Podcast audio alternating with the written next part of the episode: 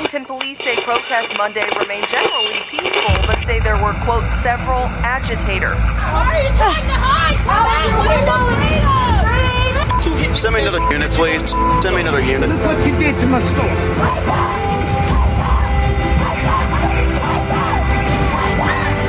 This is a movement, I'm telling you.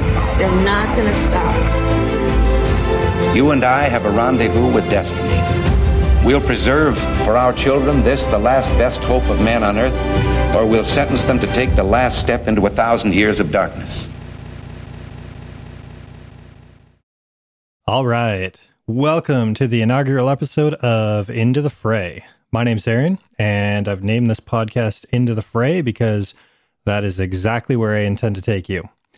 Uh, I'm convinced that we're coming up pretty fast on a very sharp fork in the road.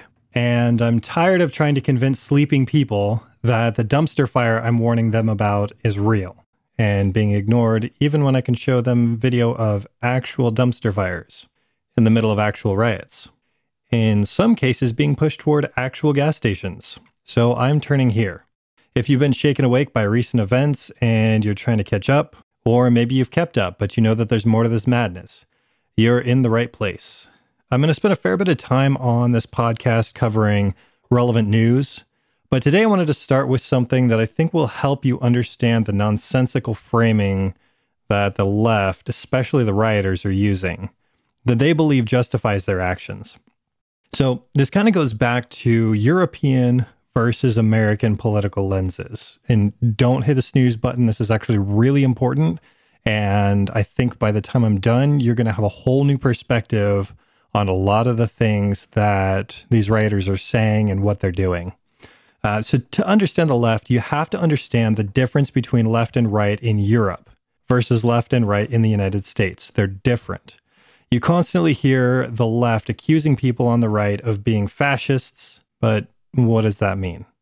Right? We don't really see a lot of actual fascism in the United States. Fascism is something that's typically assigned specifically to the Axis nations, right? Germany and I- Italy, specifically under Hitler and Mussolini, right? First, you have to understand that communism and its warm up act, socialism, have existed for thousands of years. The Spartans, way back in ancient Greece, practiced it. Marx didn't invent it, he didn't even rediscover it. He studied it and waxed philosophical about it at a time when Europe was desperate for relief from authoritarian regimes. Marx is the father of modern communism, but it's a broken idea that's been utilized to seize and maintain power for a long, long time. To understand what the leftist rioters are on about, you have to understand the foundation of modern European politics. Left and right came from the French Revolution era, where the liberals and the conservatives physically sat on opposite sides of the National Assembly. The liberals wanted to take power from the king and give it to the people. Ultimately, see, they seized that power and created a communist government in Paris that didn't last very long, thankfully. Conservatives in the French Revolution supported the power of the king and his bureaucracy. They wanted to keep things in place. In European politics, left versus right is essentially Marxist versus authoritarian, or in some cases, fascist. In the United States, left versus right is Marxist versus constitutionalist. It's very different. Part of this comes from how politics evolved on the two continents. Okay. So in Europe, the established power structure was authoritarian. For thousands of years, they had kings and dictators.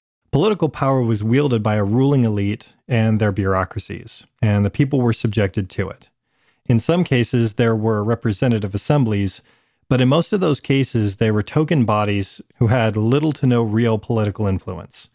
Marxism rose up purportedly as a people's movement to take power from the ruling elite and give it to the people.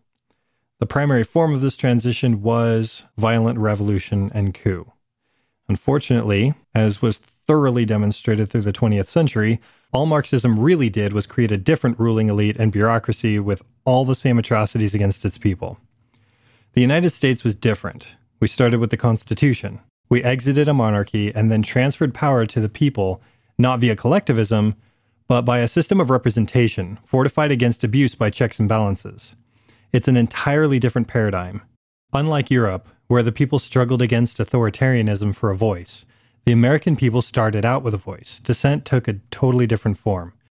The enemy of the Constitution was the supremacy movement. The Democrat left used the idea that white Americans were a superior species to drive the natives from their land and enslave the black race, all in an effort to circumvent the Constitution and amass power. Jackson used Manifest Destiny to push the narrative. Wilson used Darwinism to the same end.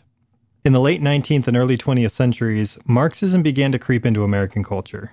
The graduated income tax and the myriad social programs of Woodrow Wilson's New Freedom, FDR's New Deal, and LBJ's Great Society were all taken from Marx's playbook. When the civil rights movement killed classical supremacy, the Democrat left fully embraced socialism and paired it with identity politics, which is just a new form of supremacy movement. So let's bring this back to the modern American left. The Democrats, their propaganda arm, the media, and their militant arm, Antifa BLM. They don't treat American politics as American politics. The ideology of the modern left was imported from Europe, and that's the lens through which they view politics. They believe that their opponents are their opposite.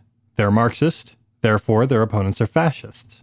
They're identitarian, therefore anyone who's not is racist. This is how they conflate European right and American right. They equate constitutionalism with fascism and equality under the law with racism. This is how they can accuse decent, responsible Americans of being racist and fascist with a straight face. This is also how they conflate constitutionalists with Nazis. To them, anyone on the right is European right, even those who are American right. Those who are labeled far right or alt right, the neo Nazis and their ilk, are communist socialists. The so called alt right is a misnomer. It's built as an alternative right, or an alternative to the right, but the only alternative is left. The Nazis were and are National Socialists. Officially, they were the National Socialist German Workers' Party. They're not far right, they're far left. Two insurmountable differences divide the communists and the Nazis. One, Nazis are nationalist, where Marxists are globalist. And two, Nazis believe in white supremacy, while at least here in America, the left espouses minority supremacy. However, if you look at who on the left is espousing minority supremacy to garner power, you find they're also white, making them white supremacists. Both communists and Nazis want to use Marxism to seize and maintain control, and they're both identity supremacists. They're nothing more than two factions of the left infighting for dominance. America's right is constitutional. The further right you go, the more constitutional you get. These are the people who stand for the value of human life, who defend the right of people to have ideas they disagree with, who demand due process and for all people to have equal standing before the law. These are the people who know that there are certain rights which are inherent in us, that those rights are not granted by the government, but must be protected and respected by it. We are not lumped in with nor burdened by Nazis, white nationalists, or any other group that aims to subvert rights and liberties. And if we've learned anything from this election cycle, it's that the right is not a monolith identity group. The madness that has gripped our nation has also revealed that decent people from all races and all walks of life are ready to stand up and be counted in support of our constitutional republic. Now, I want to play a clip for you. Um, this is of journalist Elijah Schaffer and he's being attacked by a mob. And I want you to listen to why. This guy right here is a racist. He's a white supremacist and he's doxing people. No, no, All right, so that got spicy fast. This is just one clip. Elijah Schaffer has been attacked multiple times. Drew Hernandez was attacked just a couple of days later. Andy Ngo, a little while ago, was hospitalized with a brain bleed when they came after him. Uh, Lisa Barbonis and Brittany Rose were attacked on the same day. Why attack a journalist who's just filming events? The writers have answered this question themselves. They don't want their crimes and their faces known. This is why they hide their faces. This is why they dress alike. This is why they bring umbrellas. They don't want to be seen. They don't want to be identified. They don't want people to know what they're doing. They're seeking the same level of anonymity to protect them from the consequences of their actions that they're accustomed to having online. Why dehumanize a journalist? Journalists document their crimes. The narrative that they're fighting fascism or defending minorities is destroyed when everyday people see them throw paint on elderly ladies or smash a Hispanic bodega. These writers have to destroy anything that threatens their narrative or exposes them to prosecution for their crimes. However, some part of human nature still requires justification for their violence, no matter how flimsy that justification is. Even the Nazis, at the height of their atrocities, still had to come up with justifications to convince their executioners to carry out those horrendous deeds. Today, they accuse journalists of being racist and white supremacists. Somehow, in their minds, that justifies violence against them. They believe they can justify violence against, what, bad people, I guess? On Twitter, user Frogperson tweeted, quote, every cop a murderer, every judge an accomplice, end quote. We see ACAB spray painted everywhere these criminals have been. By now, I'm pretty sure you know what ACAB means. If not, I'm not saying it on here, so go look it up. These lies are used to dehumanize law enforcement, thereby justifying attacks on them. The purpose of these attacks is not to stop cops from murdering, as they're accused of doing, but to destabilize society to the point where a violent Marxist revolution can succeed. The lead organizers of BLM are open and avowed Marxist revolutionaries, and BLM spokespeople have been calling for and threatening revolution for months now. The idea that a revolution is a bridge too far is false hope. Uh, they also tar- target white privilege. White privilege is a lie used to dehumanize white people by claiming an unfair advantage, thereby justifying violence against them. The lie is that white people have an unfair advantage and that there's nothing wrong with forcibly evening the supposedly uneven playing field. What do these justifications have in common? Someone wants something that either is not theirs or they know is morally wrong. They need an excuse to take what they want by force, so they accuse the target of something that makes them a bad person. If they're a bad person, then it's okay to forcibly take what they want, because being a bad person makes them less than human. If the target is less than human and the aggressor is human, then the aggressor is superior and justified in taking what they want. This scheme is hardly new. It's been used to justify all the worst atrocities in recorded history. It takes on new form each time, but it does the exact same thing for the exact same reason. It was used by the Romans to justify enslaving the barbarians. It was used by the Spanish to justify enslaving the natives of Central and South America. It was used by Jackson's Democrats to justify killing Native Americans and driving them from their land. They were inferior and they were uncivilized, right? It was used by the all Democrat slave class to justify enslaving blacks. To them, blacks were mere farm animals. It was used by the Nazis to justify the extermination of the infirm, the mentally ill, homosexuals, gypsies, and Jews. They were literally Untermenschen, subhuman. They were considered rats. I don't mean that metaphorically. They actually considered them rats, and rats can be exterminated without conscience. More recently, it was used by the Hutus to exterminate the Tutsis in Rwanda. To the Hutus, the Tutsis were not rats, they were cockroaches. This process of dehumanization is also used to make it easier to harm other people. Generally speaking, we have a natural aversion to harming and especially to killing other people. In his book On Killing, Lieutenant Grossman talks about the steps that militaries take to get their soldiers to kill the enemy. It's not easy. The very first is dehumanization. Every enemy has an alternate name, and in cases of interracial war, a slur. The slurs I'm not going to repeat here, but we're largely familiar with the alternate names like German Jerry, English Tom, Vietnamese Charlie. When we don't look at people as people, but as others, it becomes much easier to come to terms with causing them harm. There's a difference between a moral wrong and a punishable offense. Even if the mob did identify a true dyed in the wool racist, they would not be justified in attacking or punishing that person. Without due process, how do we avoid the inevitable mistakes? Without dissenting opinions, how do we ever come up with anything new? How do we ever recognize when we are the ones who are wrong? It's a witch hunt. You accuse someone of being a witch. You put the burden of proof on the defendant. Then you ensure that either the defense is impossibly narrowed or that the sentence is carried out before they can protest. Why? Because you want something that they have. Put BLM in your window, or you're a witch. Raise your fist, or you're a witch. Come out of your homes and join us, or you're a witch. Vote for our candidate, or you're a witch. Burn the witches. We know that identity politics played by the left is a lie because their militant arm, Antifa BLM, regularly uses homophobic slurs to justify attacking people they've targeted. Every time someone feels the need to otherize someone, that is a sure sign that they're trying to convince themselves that it's okay to do something they know is wrong. The parent who defends their home has no reason not to recognize the humanity of their assailant. The business owner who defends their business has no reason not to recognize the humanity of the arsonist.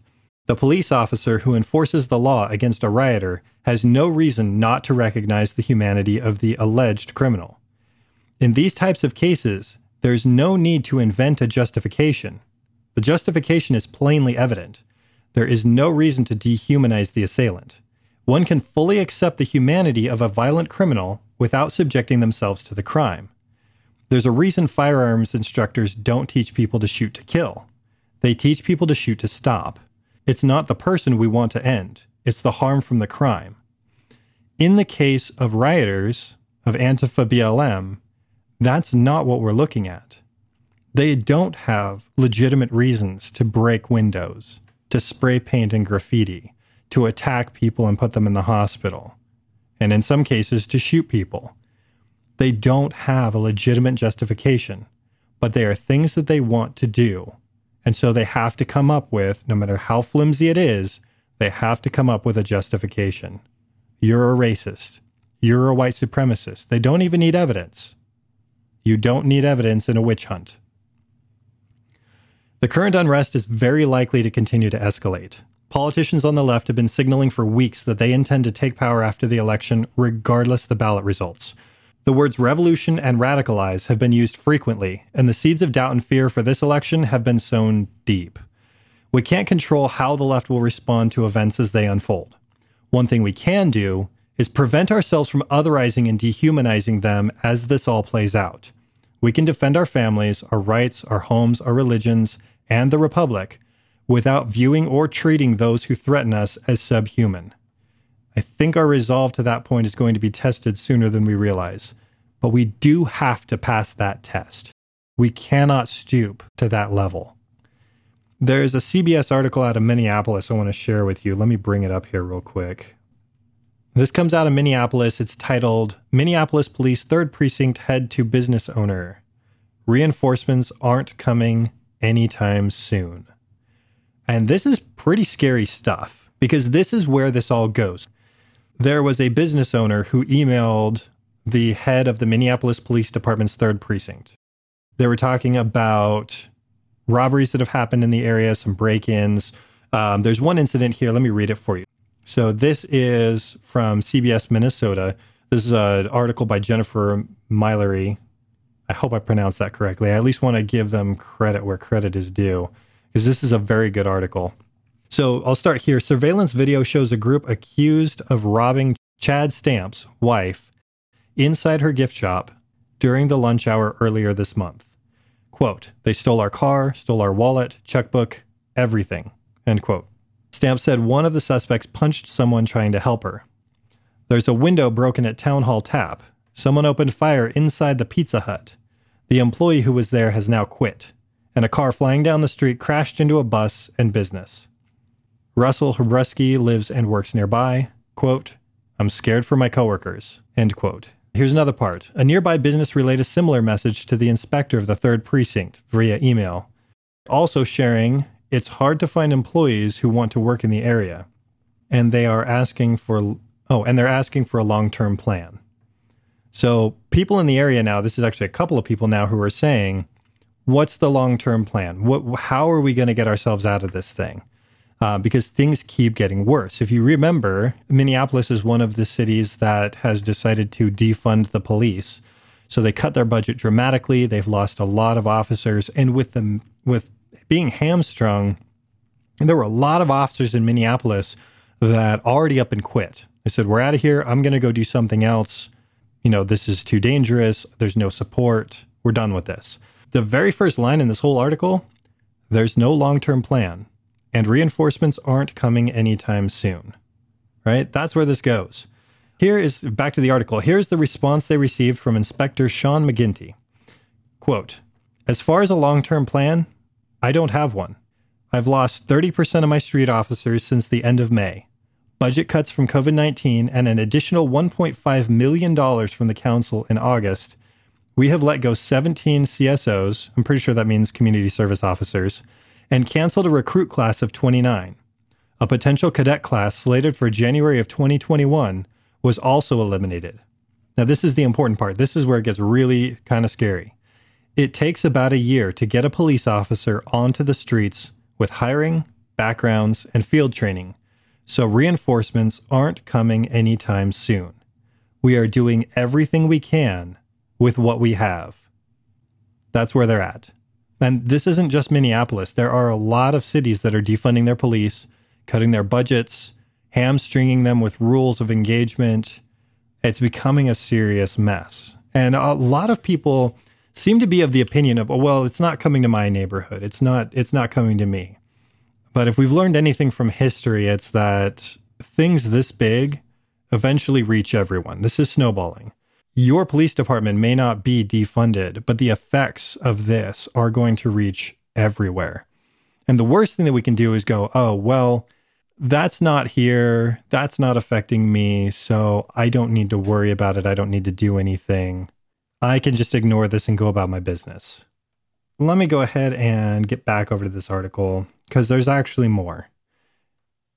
So, Stamps, um, the husband of the woman who was attacked in her business, quote, it does erode the confidence in the neighborhood of people, of the people, and being able to feel safe coming down here. This is not the first time that their store was hit. Nothing changed before. Here's another quote from him Nothing changed before, and nothing's changed now, except that these criminals have gotten more emboldened about doing this. As the unrest spreads, this all of this will spread.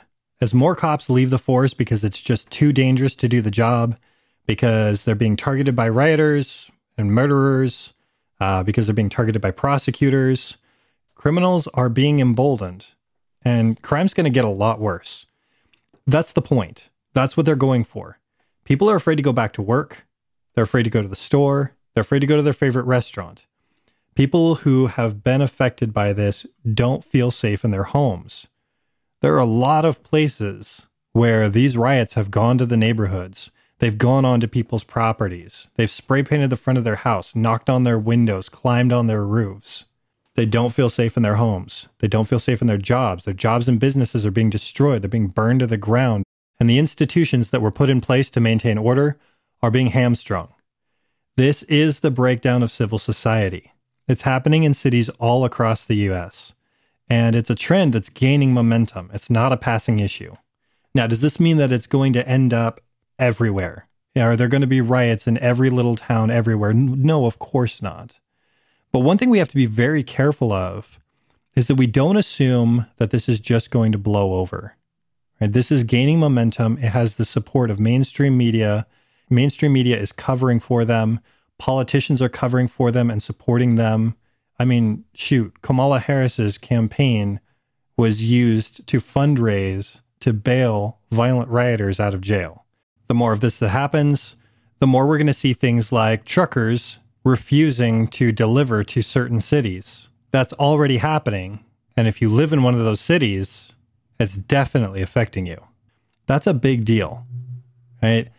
If you look at our Civil War back in the 1800s, it's kind of unique in a lot of ways. Most civil wars are fighting neighbor against neighbor, town against town, all, you know, all scattered, all within all the same area it's a bit of a mess. It's usually not as clear cut as North against South.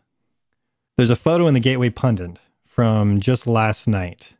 In San Diego, there's a mother out to dinner with friends, and in this photo, she's clutching her baby, terrified, as BLM rioters harass all the restaurant patrons. There's another article of a man reportedly wearing a Justice for Breonna Taylor shirt that killed three people in a small local bar in Louisville. Do you think any of these people are going out to eat anytime soon? Do you think that the woman who was backed into a corner by an entire crowd dozens of people screaming at her to raise the BLM fist. Do you think that any of these people are going to go out and patron businesses and put themselves at risk anytime soon? Do you think their families and their friends and the people who know them through social media and see this story and it actually hits home because they say, wow, if it can happen to her or them, it can happen to me. Those are real people. Those are people that I know. This isn't just somebody on the news that I've never heard of. This is somebody I know. Wow, this is real. And now you've got a large number of people every time one of these things happens who are no longer going to go out and expose themselves to that kind of risk. When they're when people are afraid to live, society breaks down. I mean, during the George Floyd riots, here's a great example. This is one of the scariest things I think I've, I've seen out of this whole thing. There's a man who tweeted from New York City that someone was breaking in. This is after the fact. Um, someone had been breaking in. He called 911. The dispatcher told him that the city was burning. There was no one left to respond. And I believe the quote that came out of that was something like, The city is burning. What would you have us do? Something tells me this was not an isolated incident either. There have been calls going out for a counterattack. We're not there. And heaven help us if we get there. Okay, right now, pushback comes from strengthening constitutional law and order. We need effective law enforcement. We need due process. We need to follow constitutional law and the laws that we've put in place.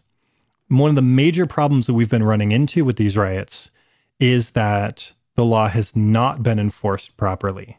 It's not that the laws aren't there, it's not that the system isn't there, it's that it's not being utilized. It's no surprise that the worst of the riots have taken place where law enforcement are hamstrung by politicians.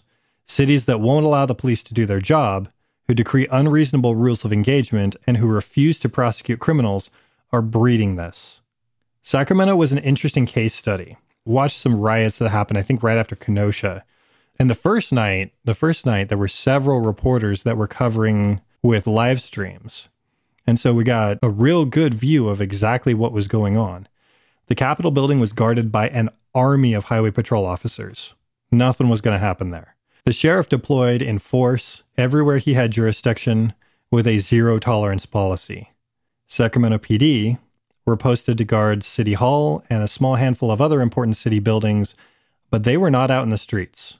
They did not interfere at all with the destruction of businesses along the path of the riot. They just let it go.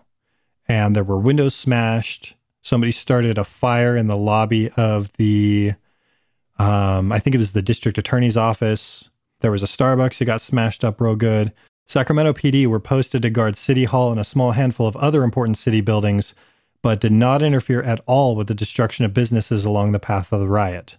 They didn't engage. They didn't prevent anything. They didn't arrest anyone who was attacking businesses and destroying property. They stood their ground on city property where I'm assuming they were ordered, and they let the rioters do what they were going to do. The Capitol was unscathed, county jurisdiction was not violated, but the city's businesses were thrashed. Public sentiment and pressure has a significant impact on local decision making. So does civic engagement. It wasn't the president or Congress that hamstrung Seattle PD. It was local elected officials. It isn't federal prosecutors who have been jailing people for defending their homes or trying to earn a living. That's been locally elected district attorneys. If we want pushback, we need to pay close attention to who we're electing, especially at the local level, and that we're actually voting. It's staggering how many people don't bother. I firmly believe that uninformed people shouldn't vote, but I also believe that everyone should vote. So you do the math. From all available information, this election is just about guaranteed to open a constitutional crisis of one form or another. The Democrats have already stated on multiple occasions that they won't accept defeat under any circumstances there's a good chance the Republicans won't accept a loss if there's evidence of significant voter fraud. BLM seems poised to take to the streets the moment there's any question about the results. They've been unmistakably clear that they'll accept nothing short of a Marxist revolution, and they think that they can bend Biden to their aims, and that Trump is not an option. There's no way they're going to get Trump to go along with a Marxist revolution. All right, that's what I got for you this week. I'll see you again next week, same time, same channel. My goal with this podcast is to bring you a variety of angles on what I guess we can call the unrest, for lack of a better term right now. Some of it will be deep dives into big news events. I've been working on putting together all the pieces on the Kyle Rittenhouse shooting. There's a lot to that story. Uh, some of it will be like today, breaking down some of the concepts that are important to understanding those big news events.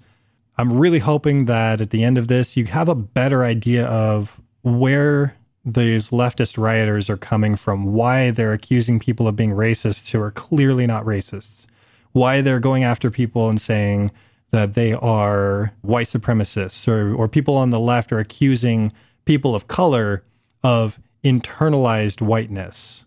So hopefully that makes a little bit more sense to you. Um, in the future, if I can swing it, I'm also going to bring on some guests, maybe even a live stream or two. And I think I'm going to call it there for today. So for now, be informed, stay safe, don't do anything stupid.